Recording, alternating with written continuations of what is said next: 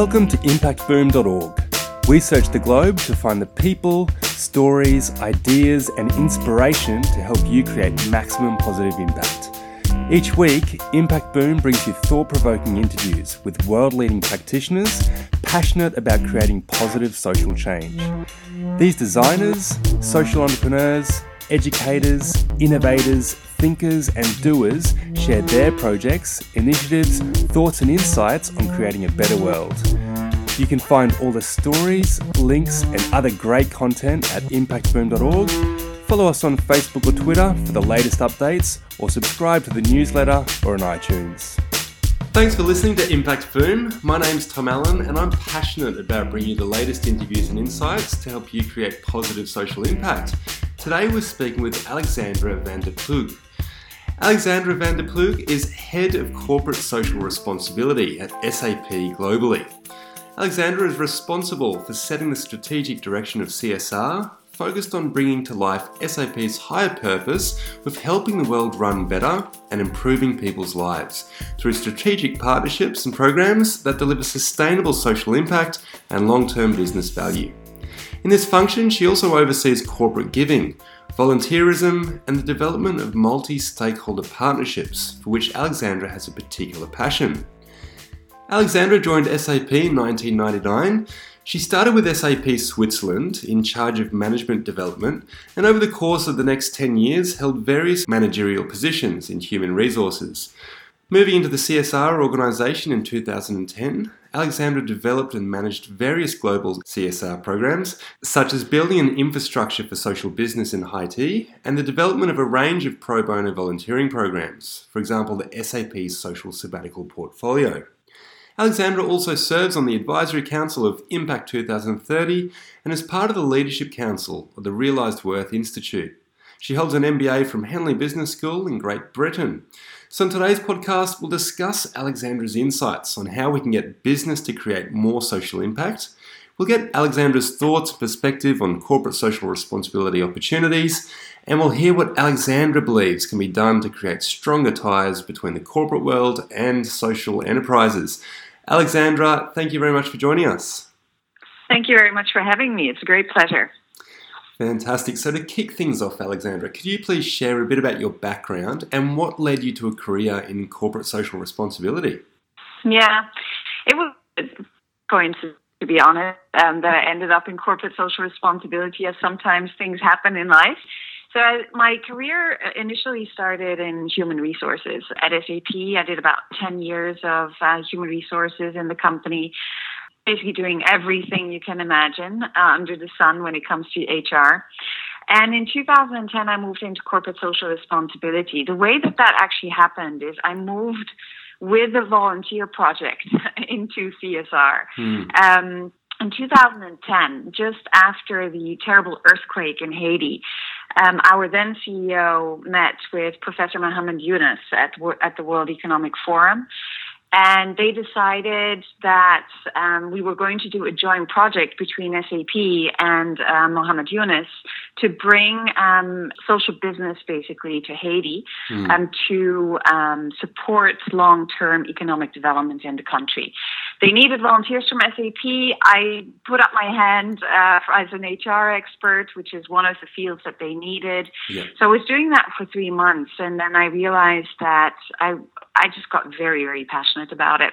And um, I basically convinced the company that we should stay involved. Uh, and I stayed on as a project coach for another two and a half to almost three years um, to help set up a social business incubator in Haiti. Wow, what an interesting experience. I'm sure that provided you with a lot of really interesting experience. Absolutely. I think, you know, that it's still, to this day, I say that um, it laid, that whole project laid a foundation for me um, in terms of what I believe um, in terms of the power of social entrepreneurship um, mm. and the social enterprise sector. Um, but also it formed, it shaped the basis of how I believe uh, volunteering and particularly corporate volunteering can support Um, economic development, if done right. I mean, I saw a lot of things that were, and we probably also did a lot of things that did not really work. yeah. um, but uh, but to this day, it was, I, I say it's baptism by fire. And uh, a lot of what I know um, was shaped uh, through that time. Mm, fantastic. So as Director of C S R at S A P then, what sort of projects are you involved in day to day, and which of those do you believe are really creating some really strong positive social change? I think, you know, when when I moved into C S R in two thousand ten, um, we were still very philanthropic in the way that we approached corporate social responsibility. But um, as of two thousand ten, we started shifting that into a much more strategic direction. Um, and, you know, one of the key things that we had to do uh, to become more strategic were basically three things. One, we had to make sure we created focus and we were starting to be much more aligned with the business. Um, a bit bluntly speaking, you know, prior to two thousand ten, we were doing everything under the sun. We were writing a lot of checks to a lot of great causes, obviously, but that had very little to do with us as a business and with our core company, core, core competence mm. and core assets. And so that was the first thing that we did is, you know, what is it that we should be focusing on um, to ensure we're aligned with the business? Mm. Um, to be able to create social impact and a value for society, but also create impact and value for us as a business. Yeah. So create basically that two-way street. So basically we decided that our, with us being in, in the technology space, um, our biggest contribution could probably be made in ensuring that we prepare people for the digital economy and we make sure that nobody gets left behind. Mm. So our slogan in C S R is uh, to power opportunity through digital inclusion. There's basically three things that we're primarily focusing on. One is we have a lot of digital skills programs across the world, about in about ninety different countries. So we look we look at bringing digital literacy um, to young kids, but it goes right up to providing employment opportunities to young adults um, in the I T sector.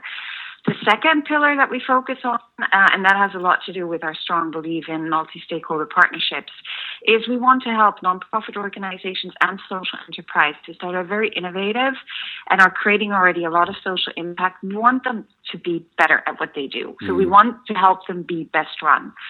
Um, that's sort of our second pillar, and I'm sure we'll come back to that because that hits the social enterprise space. Yeah. And the third one is we look at how we can bring Um, the, the vast expertise and know-how of our employee base uh, of over ninety thousand uh, employees across one hundred eighty countries, how we can bring that connected to the programs and initiatives that we drive um, so that we create sustainable and social impact. Mm. Wow, what a broad depth of work there.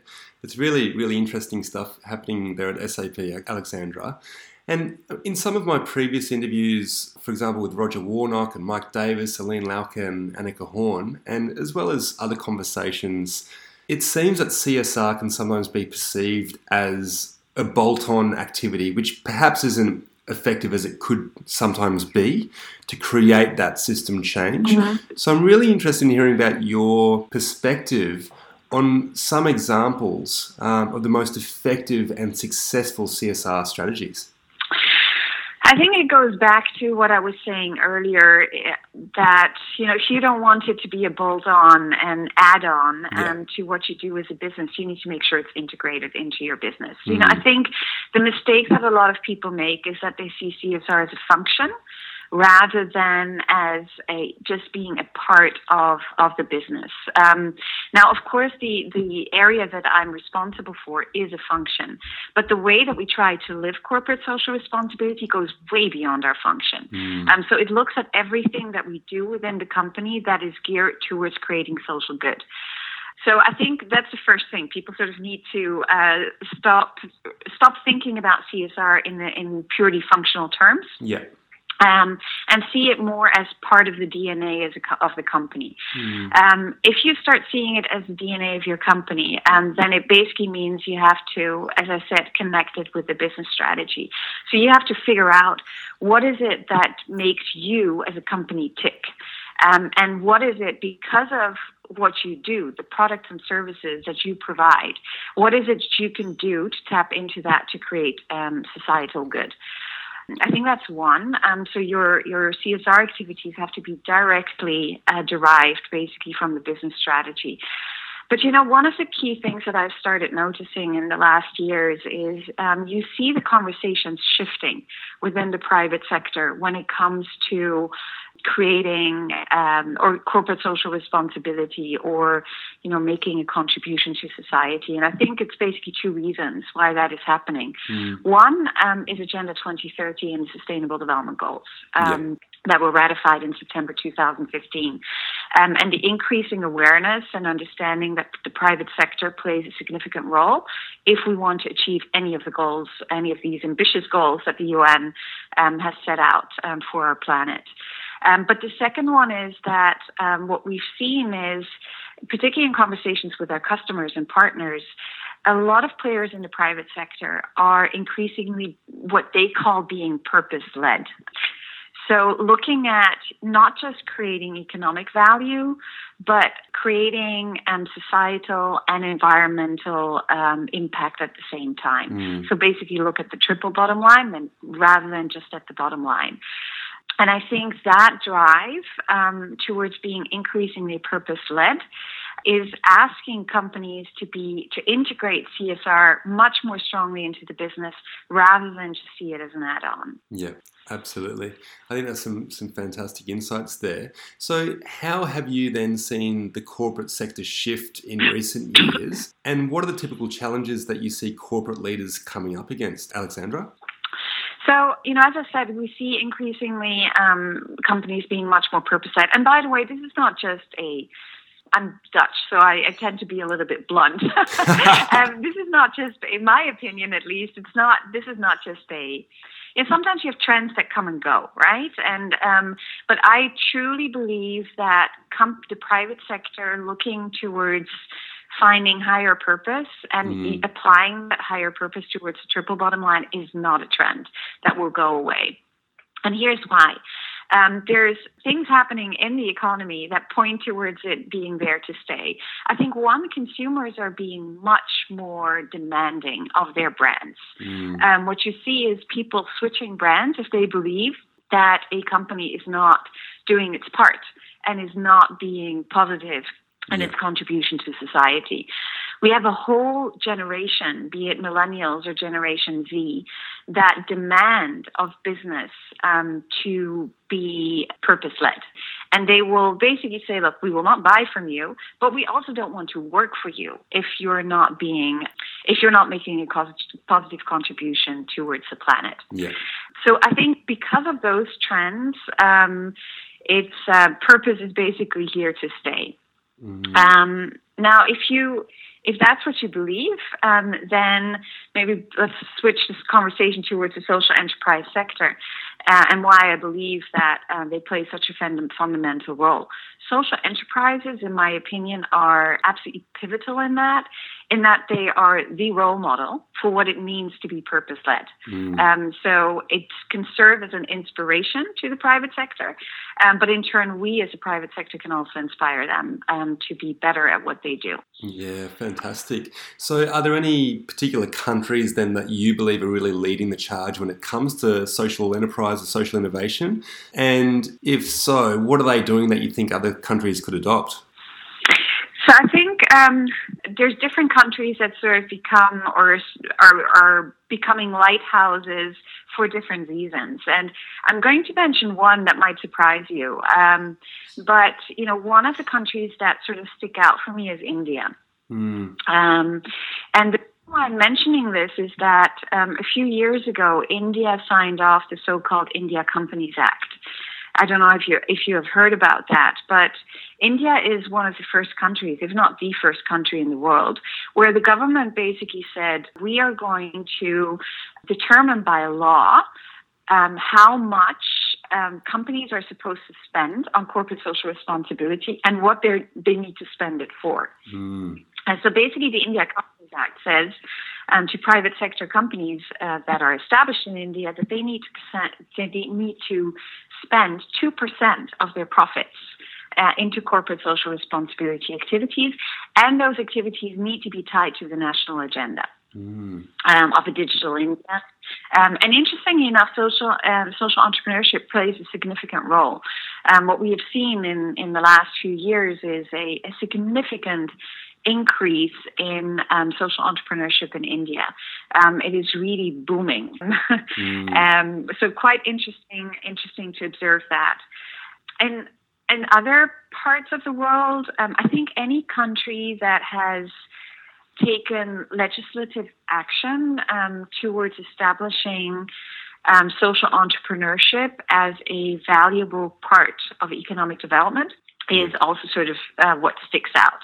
Um, again, in, in the very beginning, I said um, around the Social Enterprise World Forum in Scotland, how surprised I was about the uh, the booming social enterprise sector in Scotland, which I was not aware of whatsoever, despite mm. having lived in Scotland for four years wow. during uh, during my university time.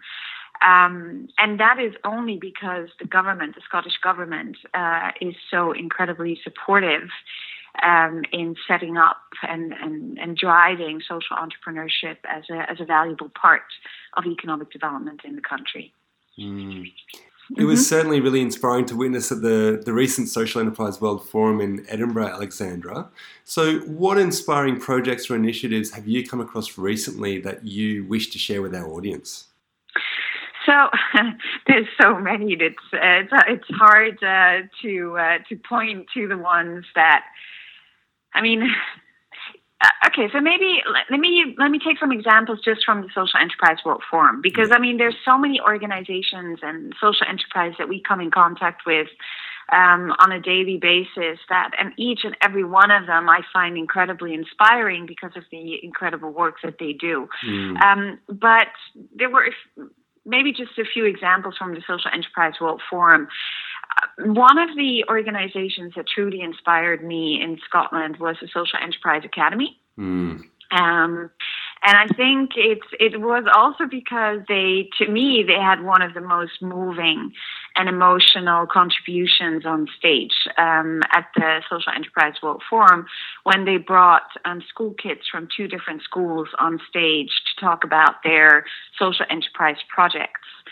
And the reason why I'm highlighting this is that I truly believe that it's the younger generations. I mean, they're our future anyway, right? But yeah. if you can inspire them already at a very young age to be entrepreneurial in their mindset, um, and at the same time combine that with social responsibility, you know, we are we are setting ourselves up for a pretty bright future. Yeah. um, so what the the work that they do, I find incredibly inspiring. That they work with so many different schools, not just in Scotland, but in basically all of the countries where they have built up hubs, um, to inspire young children to look at how they can use business thinking, um, business models, um, to create um, societal good and mm. to make an impact on causes that are important to them as children. And so I found that incredibly inspiring, um, and I hope that we will see much more uh, from the Social Enterprise Academy in that space. Similarly, you know that the next Social Enterprise World Forum is going to be hosted in Ethiopia next year. Very much looking forward so to it. So quite... Um, Yeah, me too. I was. It's going to be a very different uh, Social Enterprise World Forum, I'm sure. Uh, but you know, I I found it very interesting to hear about the social enterprise endeavors um, that are already happening in Ethiopia today. Mm. And um, you know, we had there were two people in particular um, on stage, and God, I have to remember their names. I'm so bad with names. One was uh, had set up a social enterprise in the uh, private ambulance space. Yeah, um, that I found pretty fascinating, and particularly because he was he was talking a lot about his personal struggles. Yeah, um, but it also showed the incredible commitment um, that he had um, to make sure that what he believed in was actually going to happen and take place, mm. irrespective of the personal sacrifices that he had to make. And uh, the other one was um, the uh, what was it called? Tebbet Girls. Um, yep. The T V show um, that has just been produced uh, to show girls um, how they can be empowered and how they can basically take charge of their own life, uh, be entrepreneurial, and um, and make something uh, out of themselves. And particularly also look at how you know, they can be part of the digital uh, digital world, and how that can empower them to be um, self-sufficient and, and be of value to society. Mm. So it's going to be very interesting, I think, um, to hear many more examples like that uh, when uh, when we are in Ethiopia next year. Absolutely. I cannot wait for that forum. So to finish off then, Alexandra, what books would you recommend to our listeners?